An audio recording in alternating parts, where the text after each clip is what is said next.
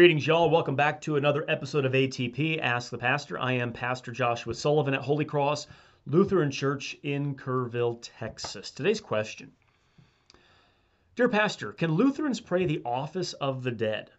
I don't believe the papist doctrine of purgatory, but I do believe in praying for Christians who have reposed in the faith.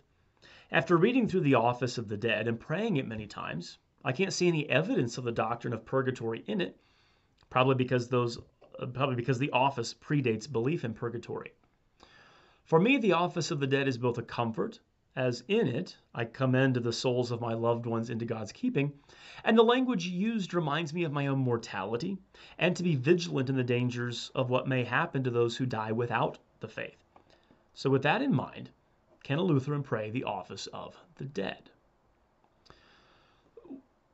Scripturally, there is no command for Christians to pray for the dead nor is there any promise that God hears our prayer on behalf of the dead. Uh, and finally, there's no example in the scripture of someone praying for the dead. So, if that's the case, where did this practice come from? Uh, Tertullian gives us a clue uh, when he's writing in the beginning of the third century in his work The Crown, chapter 3. As often as the anniversary comes around, we make offerings for the dead as birthday honors. And then in the fourth chapter, he notes that that practice originated uh, from tradition and custom of unknown origin, but not from the scriptures. And I think prayer for the dead is a similar case to that practice. Uh, the practice isn't scriptural, nor is it apostolic in origin, but it seems to have come into the church through pagan converts. Martin Chemnitz, in his examination of the Council of Trent, uh, does a fantastic job of tracing the history of prayers for the dead throughout the early church fathers.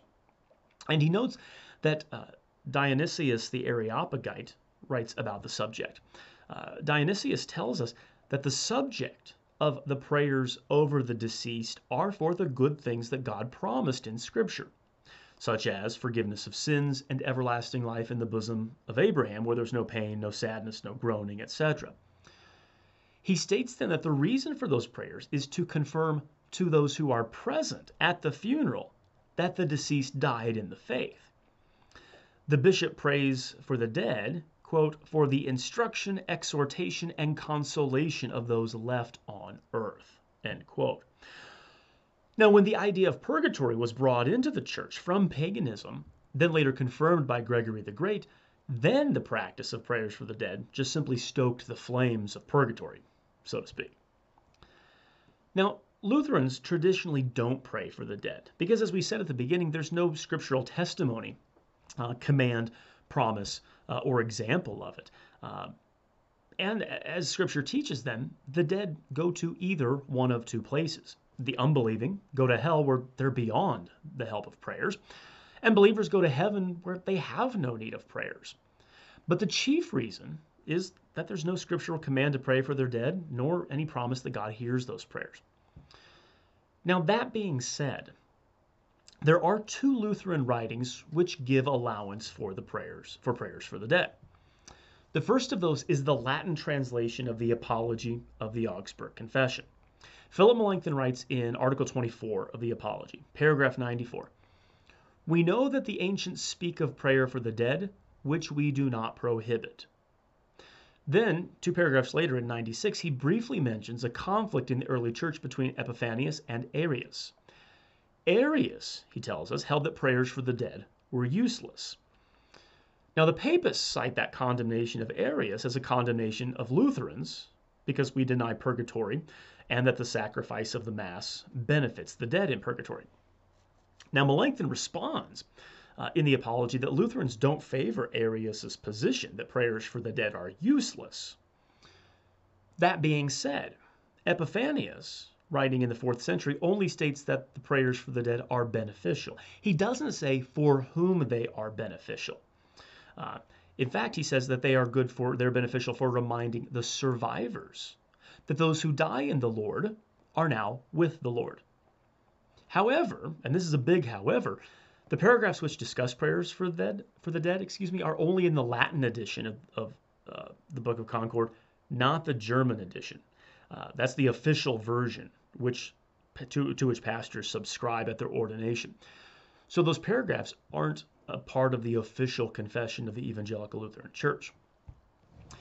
The other place uh, where Lutherans speak about praying for the dead comes from Luther himself in his private document, Confession Concerning Christ's Supper. He writes, As for the dead, since Scripture gives us no information on the subject, I regard it as no sin to pray with free devotion in this or some similar fashion. Dear God, if this soul is in a condition accessible to mercy, be thou gracious to it. And when this has been done once or twice, let it suffice. For vigils and requiem masses and yearly celebrations of requiems are useless and are merely the devil's annual fare. Now, these two remarks from the Latin version of the Apology and from Luther, they give the impression that Lutherans have no problem with praying for the dead as a show of personal piety, but nothing more. Martin Chemnitz again tells us how we are to interpret the words of the Apology and the words of Luther. He writes, The mourning Christians indeed know the divine promises concerning those who have died in the Lord. Nevertheless, when they are troubled as they consider the weakness of their loved ones, and because they do not see before their eyes their rest and happiness, they flee to God and commend them to the mercy of God in their prayers, in order that they may, by these very prayers, confirm for themselves with respect to the blessedness of their dead for such prayers as the most ancients were rest on those rest on these promises. Whoever believes in me will never see death. He has passed from death to life. Though he die yet he shall live and blessed are the dead who die in the lord. Therefore the prayers of the ancients for the dead were not satisfaction for the sins of the dead not redemption of their souls from the fire of purgatory but public celebrations applications and sealings of the divine promises about the forgiveness of sins, the repose, and the salvation of those who died piously. They were instructions and exhortations for the living. They were consolations and strengthening for the grieving. And they were declarations of kindly affections of the mind toward the departed. For it would be animalistic apathy not to be touched by the death of one's own to erase the memory of departed friends immediately from the mind, not to wish them well, and to pray for their welfare, all of which, however, are to be kept in bounds according to the word. So, praying for the dead is simply an allowance for the grieving. And as Luther says, once or twice, and in such a way that confesses that the deceased is with Christ in paradise and now, in that blessed rest, joyfully awaiting the resurrection of the body on the last day. In Melanchthon's statements in the Latin edition of the Apology and Luther's comments, they're, they're concessions to the grieving. They're not encouragement to pray for the dead regularly or habitually by any means. Now, with all that said, we can address the office of the dead. The office of the dead is an official office of the Roman Church, and currently uh, it's obligatory to use it on November 2nd, All Souls Day, uh, and in certain funeral home services. Now, even though the office of the dead itself may not contain any overt references to purgatory, the fact that the Roman Church uh, commands it to be used for All Souls Day shows precisely that Rome thinks it has significance for those they believe to be in purgatory, because all Souls Day exists solely for the purpose of praying for the souls in purgatory, which is why Lutherans also don't celebrate All Souls Day. So, from the perspective of making a confession of faith, I wouldn't use the office of the dead. Um, as a Roman Catholic would hear that you use that, and they would assume that that's a confession that you believe in purgatory and praying for the dead to help them out of purgatory. Uh, I think perhaps a better practice uh, would be to, in your private prayers, uh, and as often as you remember your loved ones who are deceased and with the Lord, uh, simply to give thanks to God for giving them faith in Christ during their earthly life. Give thanks to God for fulfilling His promises to them to take them uh, to be with Him in paradise.